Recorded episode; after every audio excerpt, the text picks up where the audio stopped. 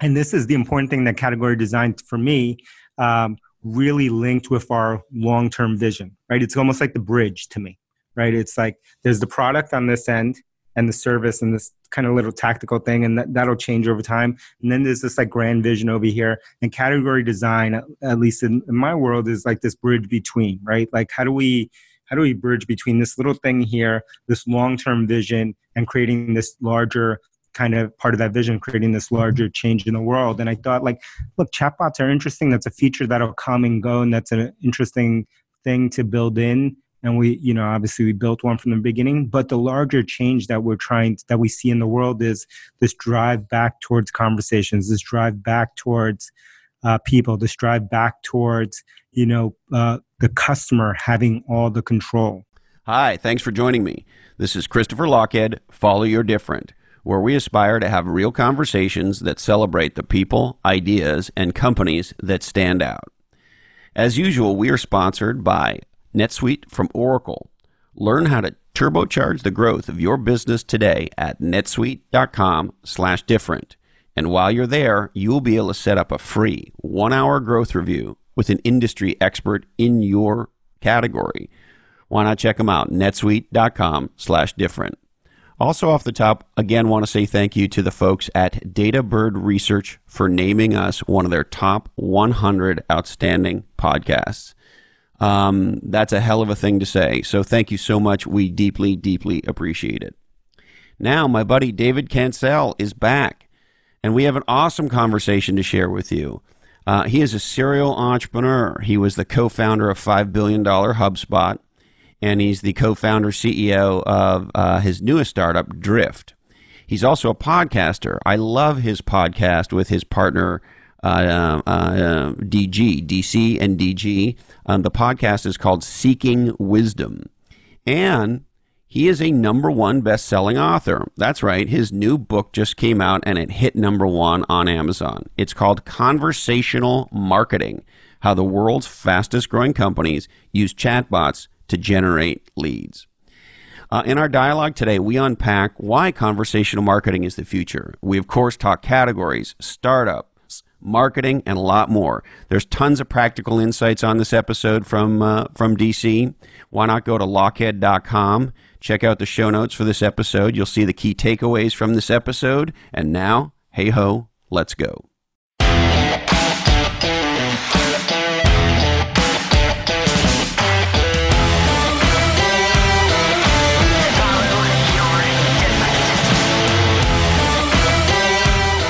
Thank you for having me back on, man. I'm hey, psyched. man, I'm I'm stoked. Uh, as you know, I'm a huge fan. I'm a huge fan of what Same. you're doing at Drift.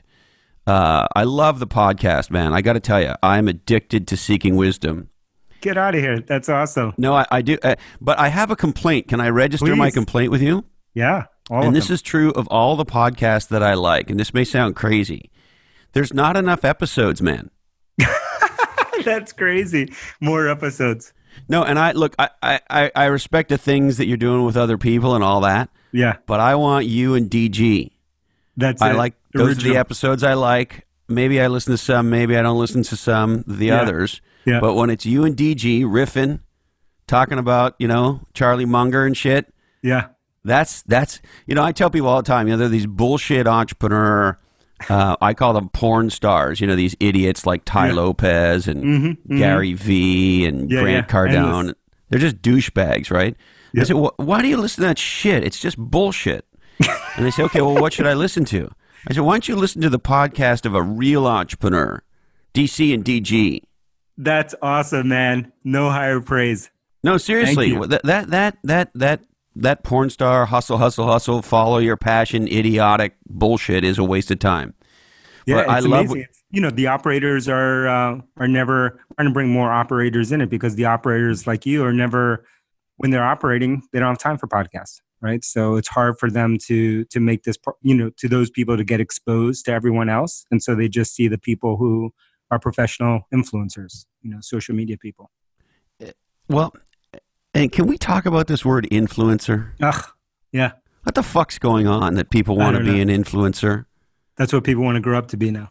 We got our head totally screwed on wrong now, don't we? Yeah.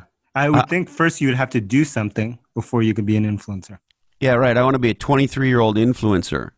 I took some Tony Robbins classes and I'm ready to go. right? Oh, it's crazy. I wish they would have at least taken the Tony Robbins class. Yeah, may, maybe if you studied Tony Robbins a little harder. Yeah. You know, like I know one of Tony's top guys is a guy named Rock Thomas. He's been on this mm-hmm. podcast, mm-hmm. and now that guy's a guy worth listening to.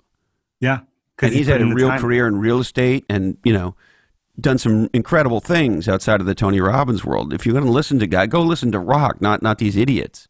Yeah, I did this episode a long time ago on our on our podcast at the very beginning called "Carry the Water," and the whole idea was, as you know, you got to carry the water a long time before you go out and espouse anything. Yeah, I was telling DG that in here in uh, you know, I had started. It was ten years from starting my first company before I ever went to a meetup, before I ever even met people in the in in our area in Boston in the community, and most of them thought like, "Isn't your company in San Francisco?" I thought that company was. I was like, "No, we're in Boston." I've never left the office. I've been working this whole time, but I was doing it for at least ten years before going out there.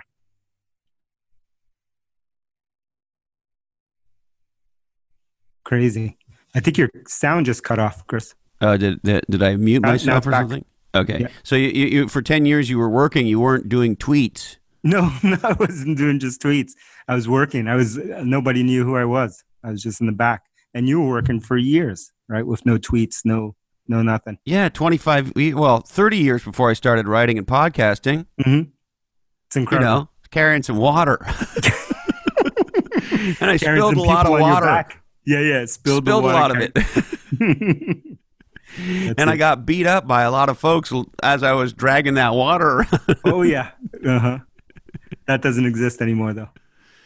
No, it it is weird this thing about um, not wanting to do the work, but wanting to be, you know, an internet moron, porn star, celebrity. It's crazy. That's why I love Pressfield, Steven Pressfield, all his books. I just love his thing of do the work. You just got to do the work, right? Do bring the shovel, do the hard work. That's how you learn. Yes. The other one that drives me nuts, influencer is probably number one. And then number two is personal branding. I got to work on my personal brand here, DC. Yeah, yeah. Uh-huh. how's it turning out? Fuck. hey, I got a different. Eh, no, but this is the thing I, I chat with particularly younger entrepreneurs about all yeah. the time the distinction between a personal brand and mm-hmm. a reputation. Ooh, I like that. No one uses that word anymore, reputation. Yeah, let's talk about a reputation because if you want a brand, it starts with a reputation, and a reputation starts with, to use the phrase, carrying the water, doing yeah. the work, producing the results, right? Yeah. Becoming a person of substance that can be relied upon to produce results. When you become that kind of a person, then you develop a reputation. And then when you have a reputation, people think about you. They go, oh, DC, yeah, he's an awesome entrepreneur in the, in the greater Boston area, man. Built some great companies. Public HubSpot got this new company, right? That's called a reputation. Now, you could argue you now have a personal brand. But it isn't mm-hmm. because you sat there and said, "Oh, what personal? What should I build my personal brand around? What should I own?" you know, it's such contrived bullshit. Yeah. And the the crazy thing, one of the things you mentioned there that's super important is like that you've repeatedly done something. Because there's so many people that you see out there who may have done one thing and they've done it once. They haven't done what you've done over company after company after company, right? Over and over and over. That's who I want to learn from, right? You want to learn from the athlete, you want to learn from the entrepreneur, you want to learn from whoever it is that's repeatedly done something not that they did something one time. Well, exactly. It's like we were talking about my my uh, personal trainer Joey Wolf. Mm-hmm. Well, first of all, he was a professional baseball player. Yep. Okay. Well, that speaks volumes, right? Yep.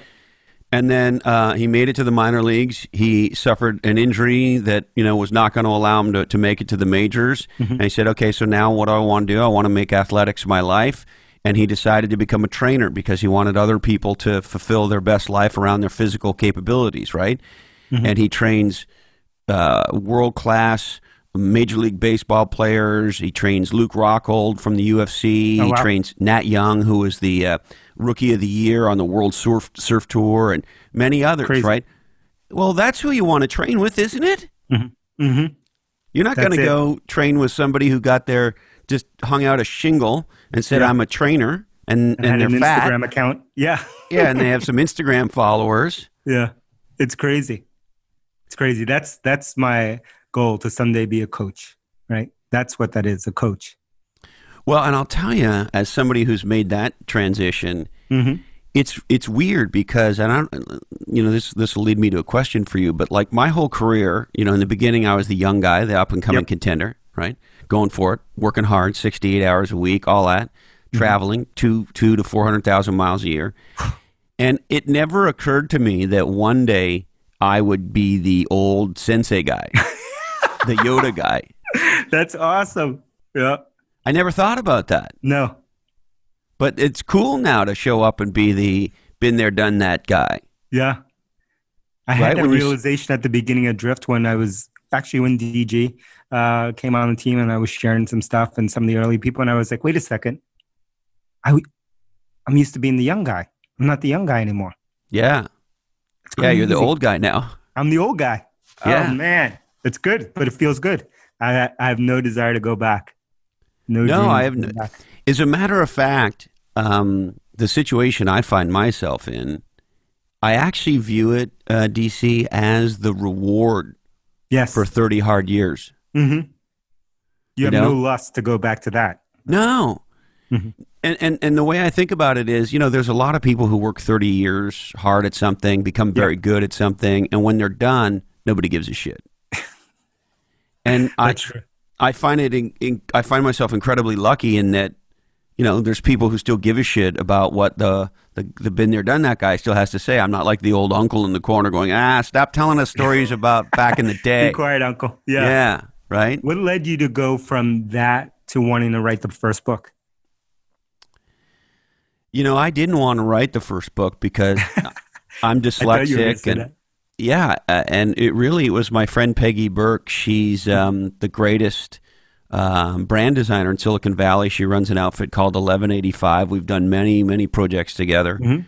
And for several years, she said to me, Christopher, you got to write the book. And I said, really? I don't have, do I really have anything to say? And she said, yeah, no, you do. And, and what really got me in the end was, you know, she, she uh, like you, books have had a huge impact on Yeah. me. And she knew that. And she said to me, well, what happens in your life if David Ogilvy doesn't write Ogilvy on advertising? And I really thought about what she said. It was as I drove, you know, home from this this session I had had with her, and I thought, well, you know, I I don't think I have the career or the life that I have without that book and a handful of others we talk about, if you like. And then I said to her, yeah, but uh, you know, next Yeah. time I saw her, I said, I'm not David Ogilvy, and she goes, well, maybe you are. Maybe you're your own David Ogilvy. And she said, you got to write it, and and so I just decided to listen to her and not listen to myself. That's awesome. Peggy's smart. Did she do any of the work on Play Bigger?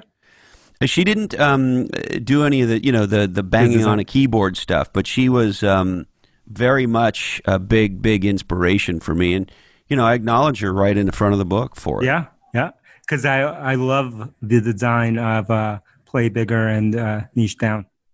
Oh no, excuse me, no, no. She designed the cover of Play of Play Bigger. Oh, get out of here! Oh yeah, yeah, yeah, yeah, Because yeah. I've yeah. always loved it. I'm like, wow, this is well done. That's her Very well. firm. And I got to tell you, I don't want to mention names because it, it, you know, I don't want to sound like I'm throwing anybody under the bus. Yeah, But um, uh, being in the role that I'm in now, people send me their books and their PR agents want them to come on the show and stuff, Yeah. which is very, very cool. And uh, I've gotten a couple recently where the covers look surprisingly like Play Bigger or Niche Down.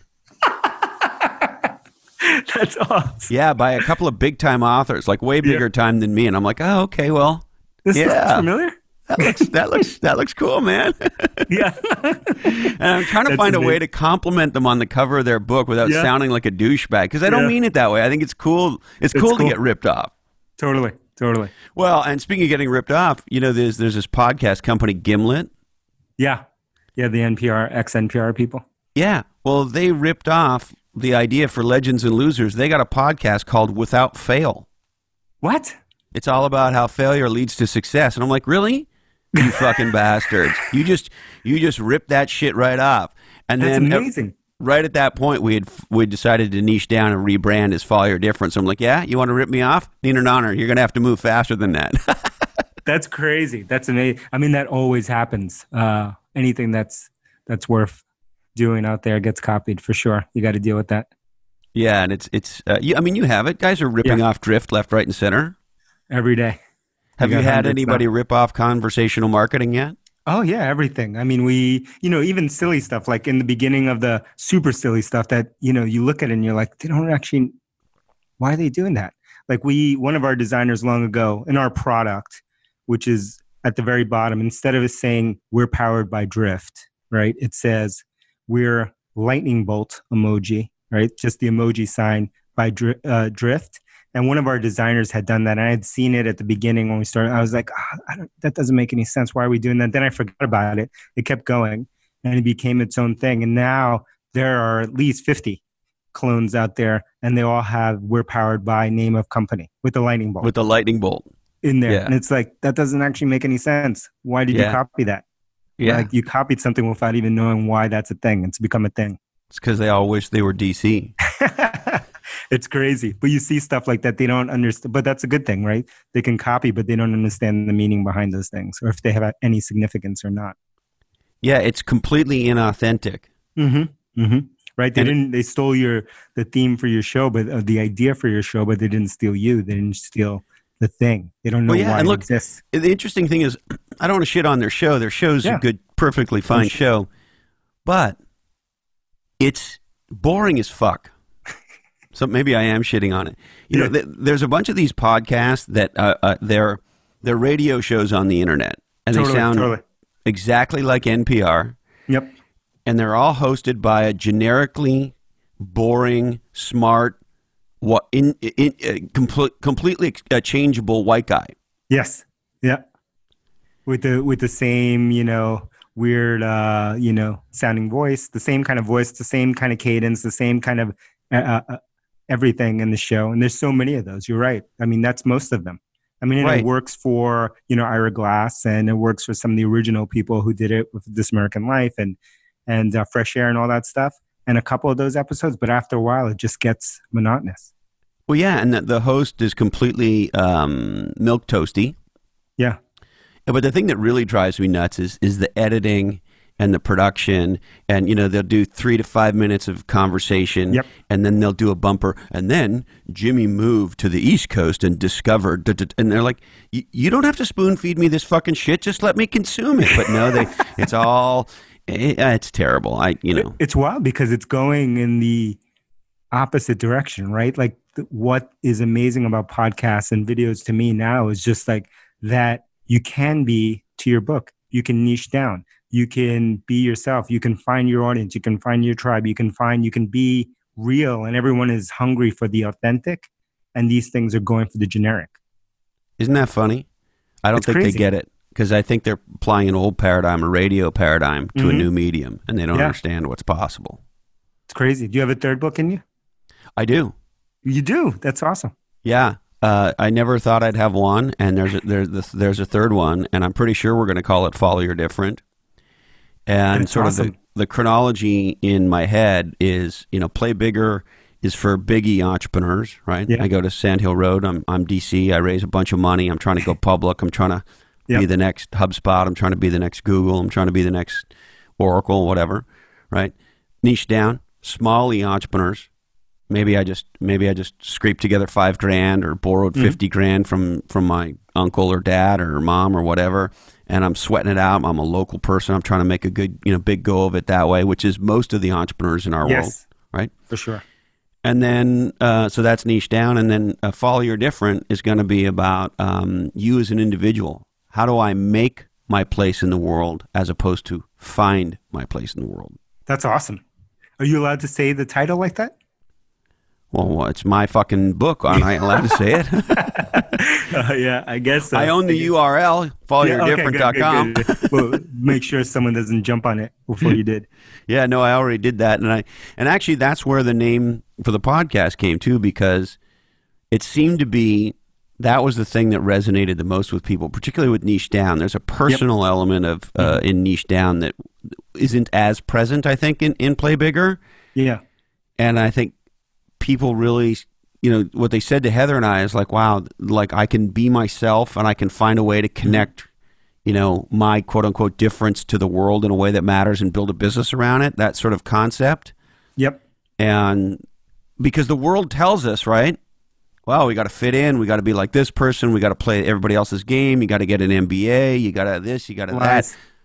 And and many of us don't fit into those fucking No. right. No lies. That's the. I love it because that is where the world is going, in my opinion. Right? It's like uh, people are starting to realize exactly what you said there, which is like all that stuff, all that bullshit doesn't make sense anymore. Like those are like that's for a world that no longer exists, right? Like that is not a thing. That's not advice that we should be giving people. That's not advice that I'm giving to my kids, right? I have a 13 year old, seven year old. That's not the advice I give them. I'm giving them exactly the advice that you just said. Yeah. And look, we all start. We need we need to be inspired, right? So if you're going to learn how to play guitar, you know, you learn four chords of knocking on Mhm. heaven's door, and you learn how to, you know, and you wish you were Bob Dylan, right? And that Yeah. we all start there. I understand that. That's true for me too. But then you're like, well, I love Bob Dylan, but I don't want to be Bob Dylan, actually, hmm right? I want to write my own songs, Yep. right? And that's what you've done in your career. Yeah, once you have the fundamentals down, right? Now you want to improv. Yeah, I mean, you got to learn from Charlie Munger and, and all the great books that we read and all that, and take their models and all that. And but then you got to build on it yourself, right? You want to Mhm. stand on the shoulder of giants and, and try to innovate from there. Exactly. Right. It's all about you need to know the basics before the foundation before you can improv. Before you Like I've always off. thought, the worst thing in music would be to be in one of these. We used to call them cover bands, but now they're Oh, called yeah. tribute bands. Tribute. Wow, I haven't heard that. You know, they're like a knockoff of Yeah. ACDC or And whatever. they just and play the same songs. Well, and they're trying to mimic it exactly. You know, trying to, trying to play Led Zeppelin exactly like you know, every note the way Jimmy Page played it. You're like, Yeah. It's the worst. I don't know, the worst. Yeah. It, it goes against everything that you write about and talk about and you, right? goes against being authentic. Yeah. And the other thing about authentic I've noticed is um, most people who talk about authenticity a lot Mhm. are full of shit and the least authentic people you ever met. it's crazy but, it, but it's been a whole like progression right it's been like authentic being yourself or being different I, when i grew up when we grew up was about being weird being mocked being beat up being whatever whatever experience people have had and now it's like people are racing towards being authentic right Yeah. like or trying to be authentic or trying to sell the authenticity but that wasn't the case That's right. uh, at least when when I grew up, for sure. Right, the It- guy, it- the guy with the mohawk in town would be the guy getting the most most uh most fights in town. Yeah, you had to be ready to go. Mm-hmm, all you were asking for it. Yep. Yeah, no, Uh, that's listen. I and I think there's still an element of that, that that's that's true. I mean, we still live in a world that teaches us that the way you're successful is you got to fit in. hmm We gotta end that. Hopefully, with your book, let's end it. Yeah, well, hopefully, hopefully people are niching down and all You that. ever So crack into that whiskey in the show? I crack into it all the time. That's awesome. yes, I've been uh, uh, been doing a lot of drinking uh, over the holiday season. oh yeah, Yeah. nice. I mean, I here, here's the good news. I like to be physically active, right? So I like Yeah. to go train with Joey and my boxing guys and martial arts and all that. I love to surf and ski, and Mhm. and so the good news is it, it keeps my drinking in check because I like that stuff so much that if I like this morning's a great example. You know, did an hour and a half uh, at the gym, right, with Joey. Yeah. Well, so if last night, you know, I'm tearing into this whiskey, I'm six whiskeys deep. You're not gonna make it. not Yeah. going to make it. Yeah. And so it's a good governor on my bad behavior. Mhm. You need that. You need the guardrail. Or else you yeah, I think so. Yeah, and you don't want to overtrain and Mhm. uh, and it's okay to go in waves, you know, have some Yeah. have some time off over the holidays, drink and eat a little too much. I uh, I gained uh, 5 pounds over the holidays and quickly took it right back off. Five, you took five pounds off already? Yeah, I already got it off. Yeah, I, by by um by Christmas Day, I had gained five pounds, and I was like, "All right, there's my Christmas five. I got to manhandle that shit back down to where Yeah. it needs to be by New Year's Eve." So I got rid of that shit pretty quickly. That's amazing. Yeah, little little discipline for the old duder there. Yeah, I love it. but you know, that's the thing. You know, you you can go up and down. You can let mm-hmm. yourself go for a little bit and then get back on the program. Yeah, you just can't go off the rails for too long. sooner or later, you start hating yourself. You know, at least yep. I do. Mm-hmm. Like I can go off the rails for many days and have a very good time, but there comes a point where it's like, okay, I got to get got to get back to it. That's incredible. I need that discipline. Let's go. now, speaking of discipline, you guys are creating this category, conversational marketing. Yep. And you're doing what legendary category designers do. You know, I say it so often. The E in CEO stands for evangelist. Yes. You guys have written a no bullshit book Yep. And and you're really making this category happen and you as the CEO are the evangelist. So I want to hear all about your thoughts on designing this category mm-hmm. and what is conversational marketing and why we should all be paying attention to it. Well, now, I love talking about this because I, I used your book as the blueprint, right? So we we started this company, uh, and um, and we knew we started this company Drift with the idea that wow, this the the world kind of, and I said this before, uh, the way that we've been taught to do certain things no you know no longer exists. It's perfectly suited for a world that no longer exists. And so i grew up building or my career has been mostly around building marketing and sales software for a long time. And it's been built around the idea of companies have all the control. We as customers have no control. And so therefore these companies can make us do whatever they want us to do right? Like you know examples would be they make you go to a website they make you fill out forms make you wait for weeks they never get back to you they send you a bunch of annoying emails they they try to call you cold call you on the phone like they do all this stuff because they have the power.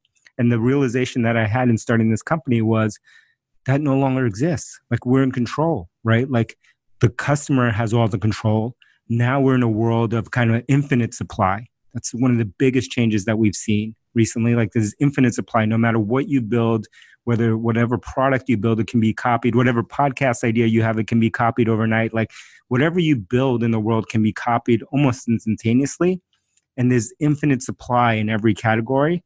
And uh, in that world the customer has control. And so we thought when we were starting the company we thought this is a new category. This is a new way to think about an existing problem in sales and marketing that we face. And so like how do we create a category or is there a category behind this? And what would that category be called? How would you design a category?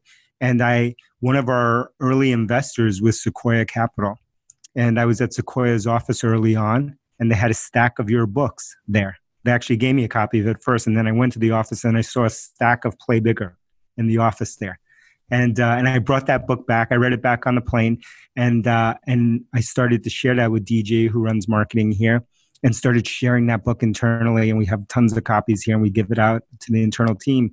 But I was like, this finally, like I'd had no idea how, you know, at, my, at the last company, HubSpot, that I was a part of, we built a category. It was called inbound marketing, right? But we didn't have a blueprint for doing this. We didn't have a framework for doing this. We kind of stumbled our way into this, uh, into this category.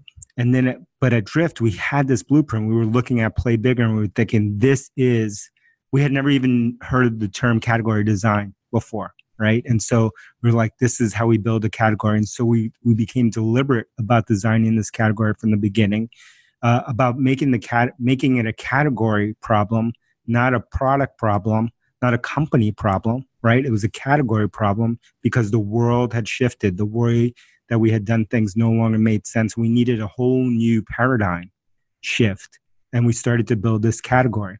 And that's culminated into creating this category. Now we have there seems to be probably every night there's new companies popping up and, and joining this category.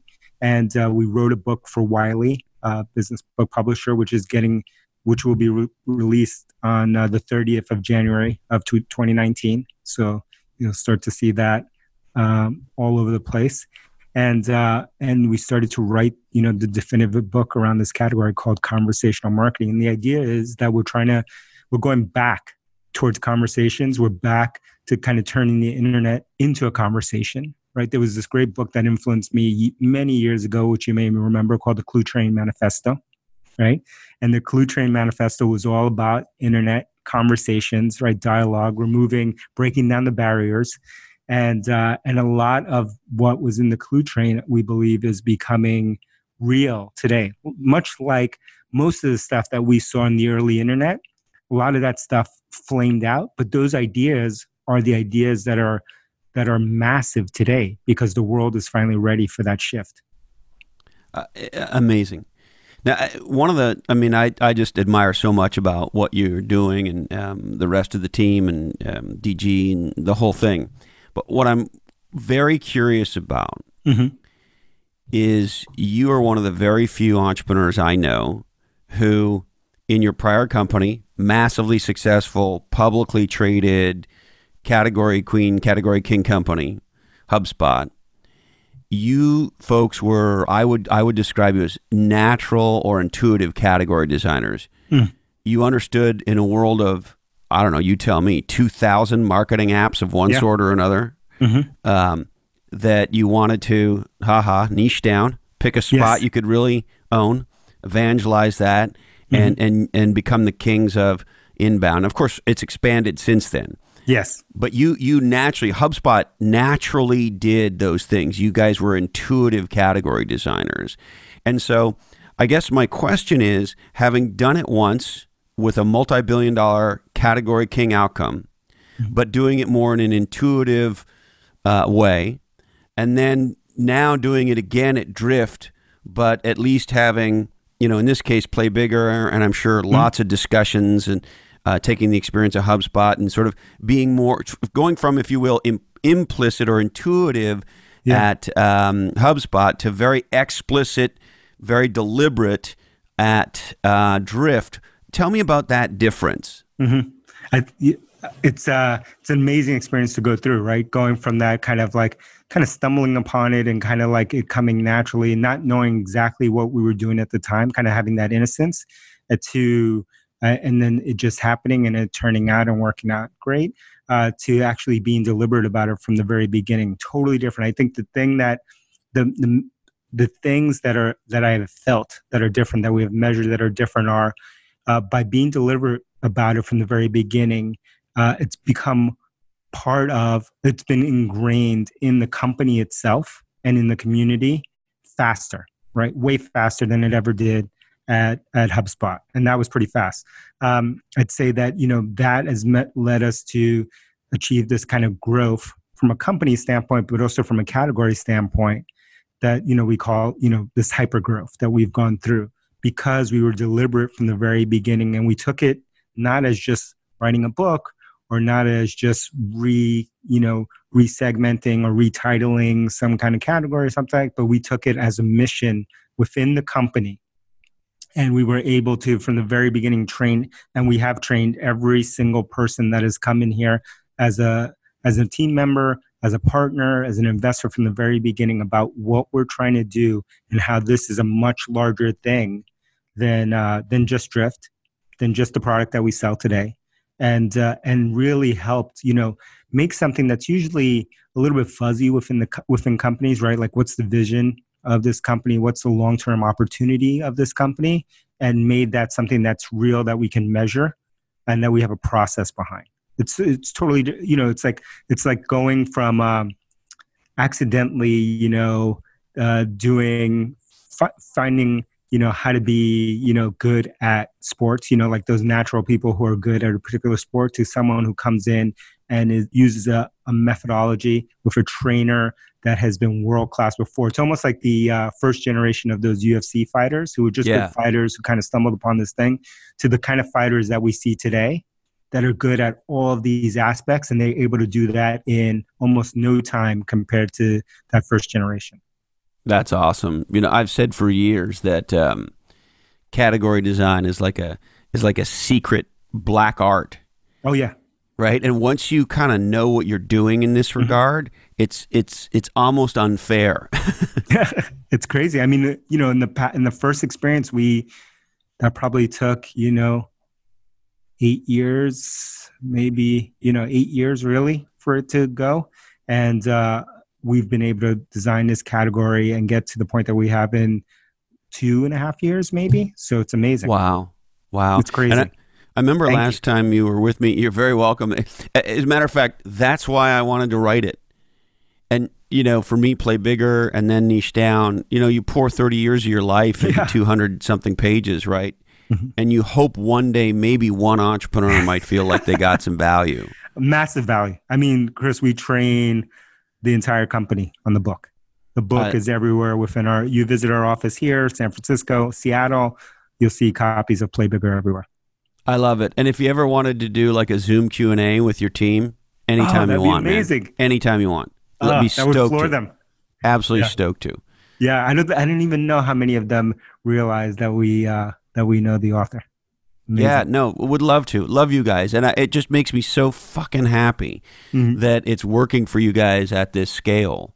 Oh, same. Um, and niche down, we bought that. You know, even though that's about small e, uh, we believe that's part of our, our internal book club as well. We've got That- a bunch great. of those copies. Yeah. That's great. Well, thank you. I, I- I really appreciate it. And most importantly, you know, look, it's not like you.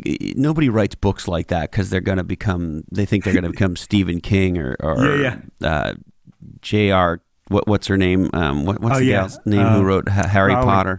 Yeah, J.K. Rowling. J.K. Rowling. Mhm. You know, you're not going to become J.K. Rowling writing, you know, niche down or whatever. Yeah. Uh, you write those books because you're compelled to hmm and and you just hope one day it makes a difference. So I, I'm I'm so stoked. And the thing that's stuck in my head a lot from our last conversation, DC, is you know because I looked at HubSpot as a massive entrepreneurial marketing uh, technology success. I Yeah. mean, there's no other interpretation. But Drift, you told me, is growing much faster than HubSpot. Yeah, two and a half times uh, to three times as fast.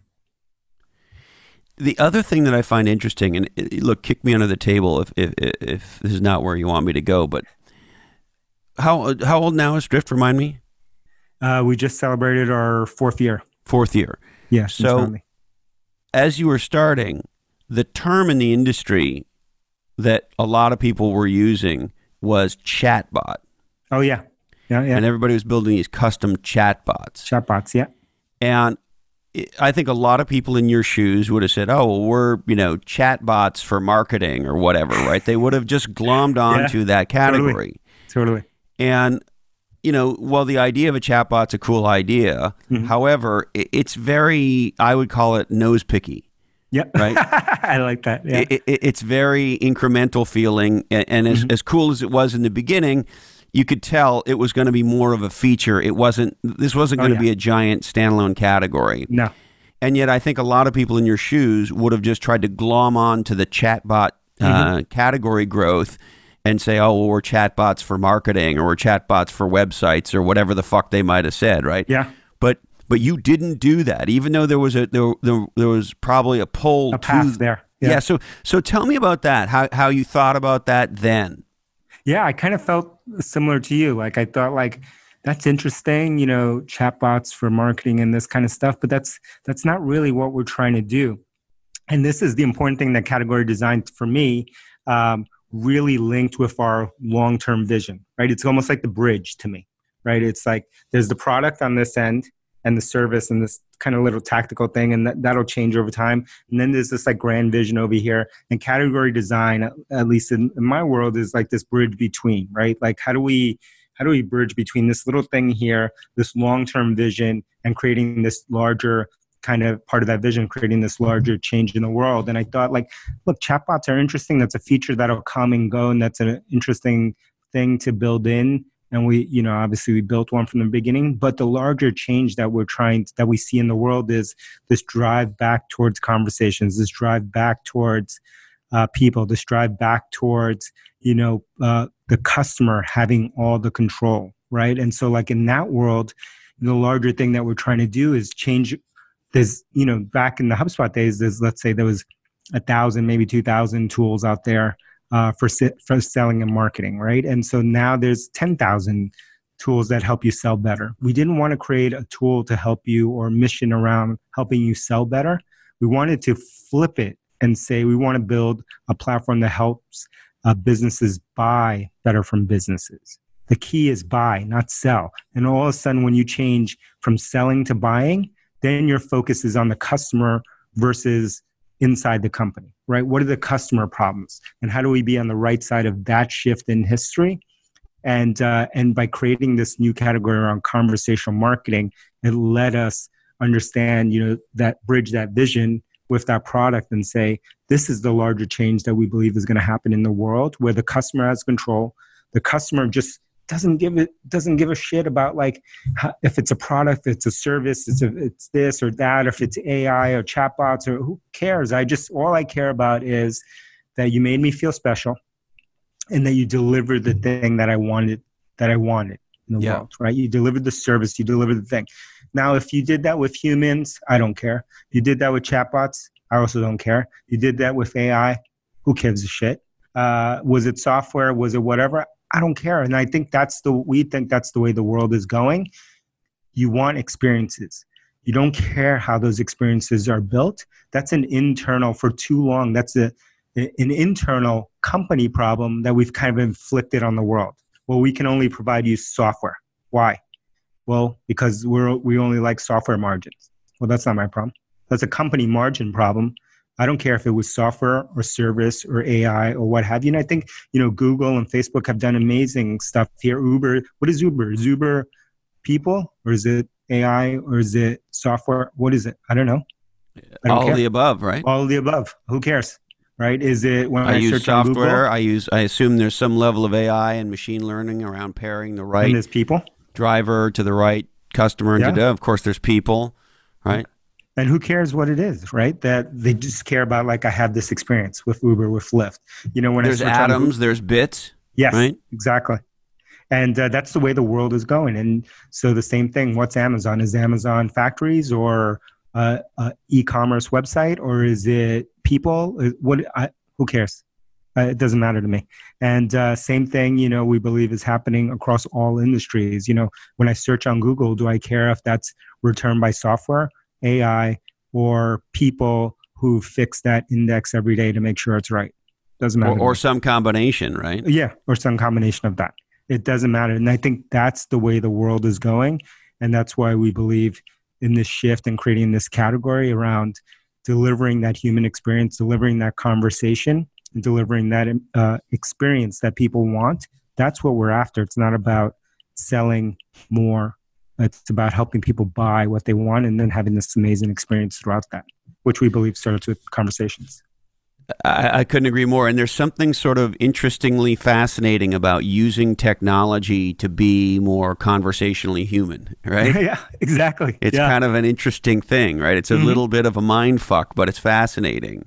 Totally. So if I'm a CMO, you know, I've got a website, I've got all my mobile, I've got my omni channel, I'm doing all this stuff, and I say, okay, DC, I'm listening to you, baby. You got the new book, 2019, 2020. Yeah. These are the years to get d- down and dirty with conversational marketing. What are the first three things I need to do to get get started in this regard? Uh, the easiest thing is you need to find a way to turn your website from a catalog, which it is today. Every one of these, it's a catalog. It's a static catalog. Back in the day, it would be the equivalent of J.C. Penney catalog or Land's End catalog or whatever. So you can come, you can leaf through this and turn it into a channel where people can actually tell you what they want, what they're looking for, and you can help them in real time. And some, and that's what we do at Drift, but there are other ways you can do this.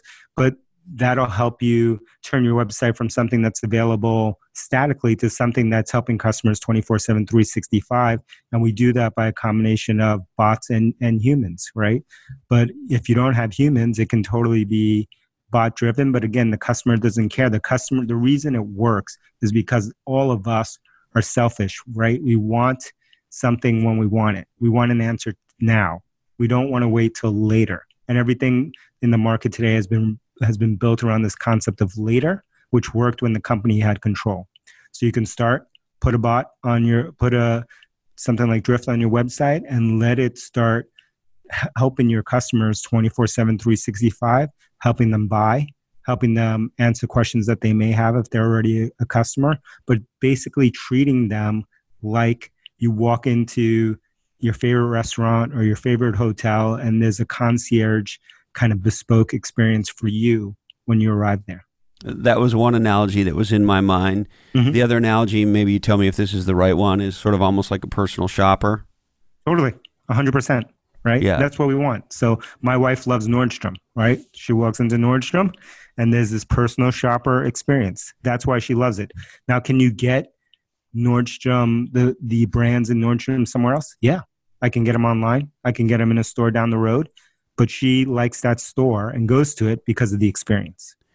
Yeah, and I also, you know, now I'm a talky kind of a guy, but mm-hmm. sometimes I feel like I want to talk to somebody.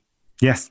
You know, even if it's something like, um, you know, like right now I'm I'm upgrading my board shorts. nice. And I'm trying to find. Bridges? Pardon me. Bridges. My bridges. Yeah. yeah.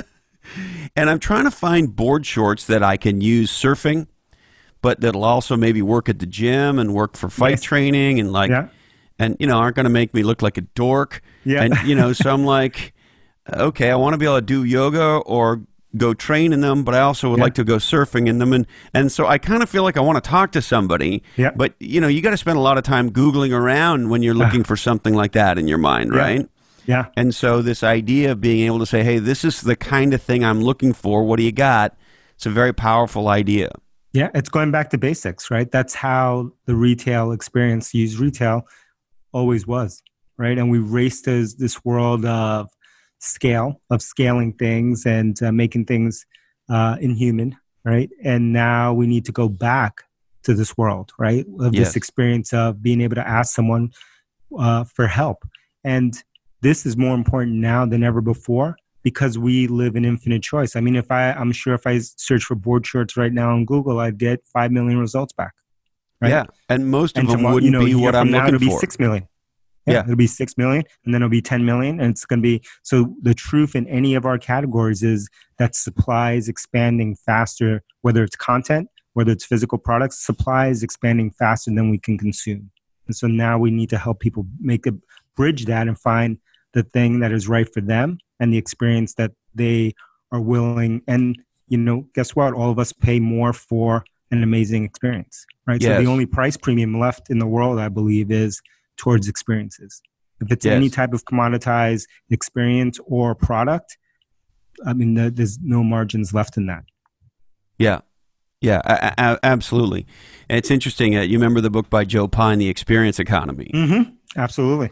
You yeah. know, and, and like a lot of great books, it just gets truer. You know, that book came out, I don't know, oh, might have been the late 90s, certainly was mm-hmm. the early 2000s in that yep. time frame and that book just gets smarter and smarter every day, right? Absolutely. So many of those books, and uh, we were talking earlier about the Cluetrain Manifesto, that were super early, kind of the, the beginning of the commercial internet, at least, um, now are becoming more true than ever.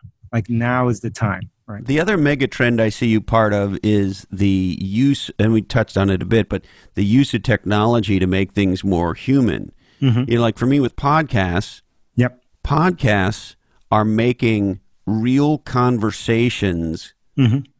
come back. You know, 100%. there used to be this word conversationalist.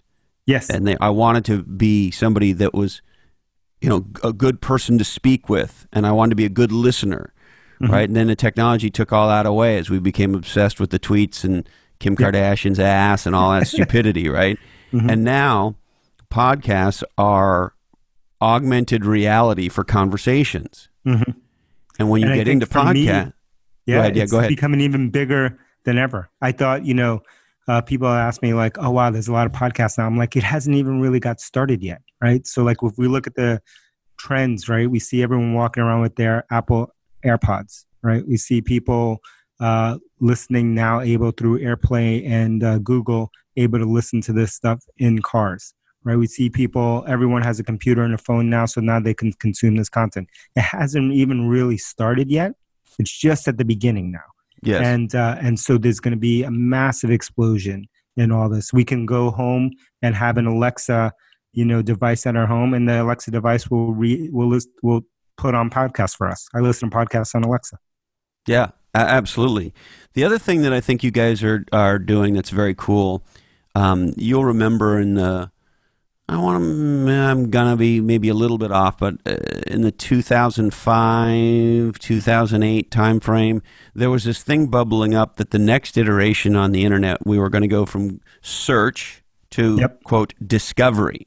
Yes, yes, I remember. Right, that that that search was I'm looking for something specific. Discovery mm-hmm. is the serendipitous thing I bump into. Yes. And we were trying to recreate that on the internet. And I got involved with a couple of discovery companies. And Mm-hmm. we all thought, you know, one in particular was going to be the next Google, was going to be the Google of discovery. Yeah. And of course, it didn't play out. And it was the right idea, but maybe the technology wasn't there. And in a lot of ways, you know, concierge is one analogy for what you Yep. guys are doing, but discovery is part of it as well, isn't it? Yeah, the uh, absolutely, and I think that was the right idea. But like so many of these ideas, timing is the thing that is the hardest thing to get right. I think the time for discovery is just starting. It's just at the very beginning. So that company, you know, those companies were, you know, 10 years too early or plus 10 years too early, right? Because now we're starting to deal with that problem, right? Because the problem that we had in 2005 area was still being able to access the information, being able to find it, right? And that's Sort you know, through the it. rise of Google, Yes. right? So search and SEO. No one knew SEO. No one knew how to how to even get something on the internet to be discovered, right? And that was PPC, SEO, and all that kind of stuff. But now we're at the point where we're getting we're beginning this explosion of content, whether it's YouTube, podcasts, uh, written content. You can't even fi- written content for me. I kind of advise other marketers not to even spend too much uh, too many calories on uh, on blogging, let's say, or written content because there's so much now. It's hard to discover anything, right? But in Yeah. 2005, 2008, if you were blogging, uh, you were one of the first, right, to be a commercial, to really be blogging out there, and it was easier for you to be discovered. And so, like this discovery problem is just about to start. It's going to be a massive problem going forward. Yep. I love it. DC, I could talk to you for 12 hours about shit for sure. I know. Um, but I want to be respectful of your time. Is there anything else you want to touch on before we wrap? No, I'm still. I think I said this last time, but I still. I need to get out to Santa Cruz. I need to hang in Santa Cruz. Yeah, I want you to come this- over.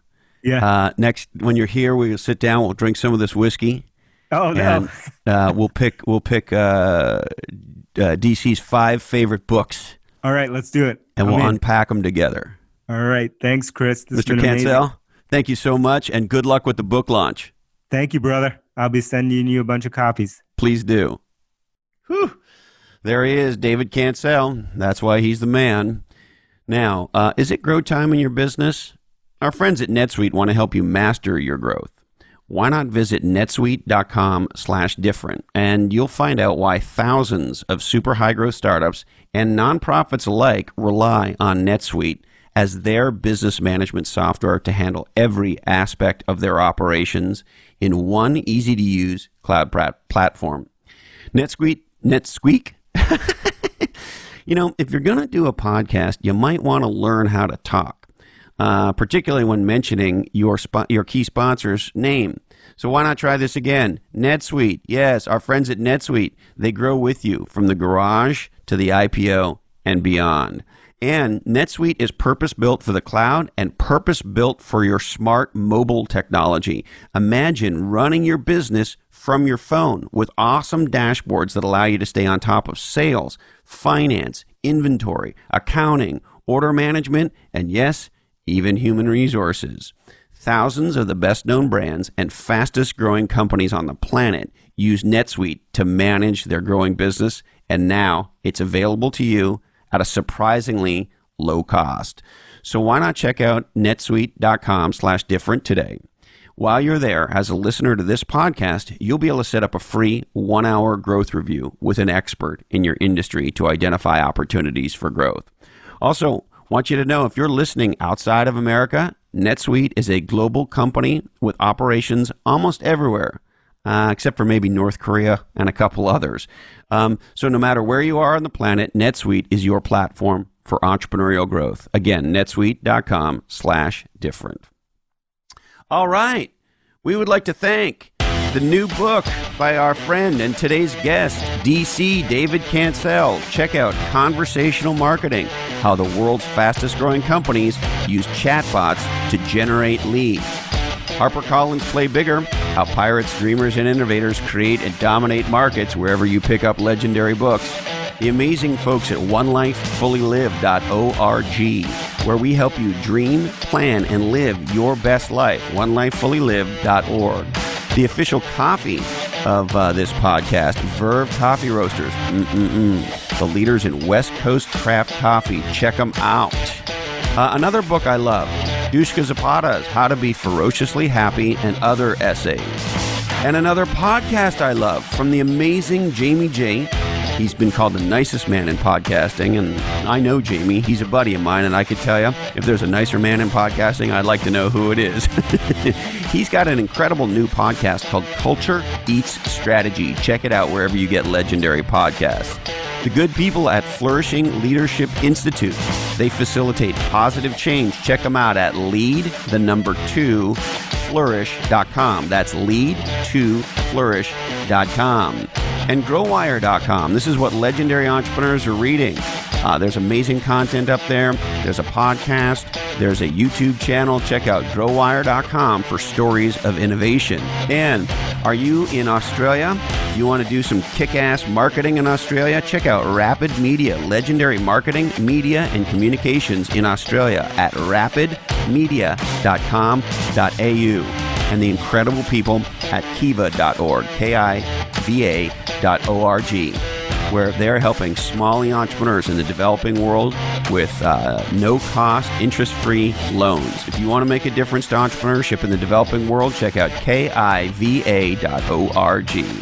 All right, I need to remind you that today's information is provided to you solely for informational purposes, and this oddcast is the sole property of the Lochhead Oddcast Network. All rights do remain perturbed. Uh, we are not recommended for wankers. Um, this oddcast is clearly highly flame, flam, flammable. Flammable. Hmm. Flammable. Flammable. Flammable. I don't know. If you can say supposedly, you know that supposedly, there's some dictionaries right now that the word supposedly is so often used that they're putting it in the frickin' dictionary. Anyway, be nice to your mother, support your local entrepreneurs. Don't forget to buy John's Crazy Socks. To tell two people you love about two podcasts you love. Listen to the Tragically Hip. Only buy pasture raised, free range eggs. Thank you so much, Candy Dandy. I love you, Mom and Dad. And hey, Colin, this oddcast really ties the room together, doesn't it? Today, our deepest apologies go to Richard C. Kelly, Chairman of Pacific Gas and Electric. Sorry, Dick. We just ran out of time for you. That's it, my friends. Thank you so much. Um, I really appreciate that you spend part of your life with me. And until we're together again, follow your different.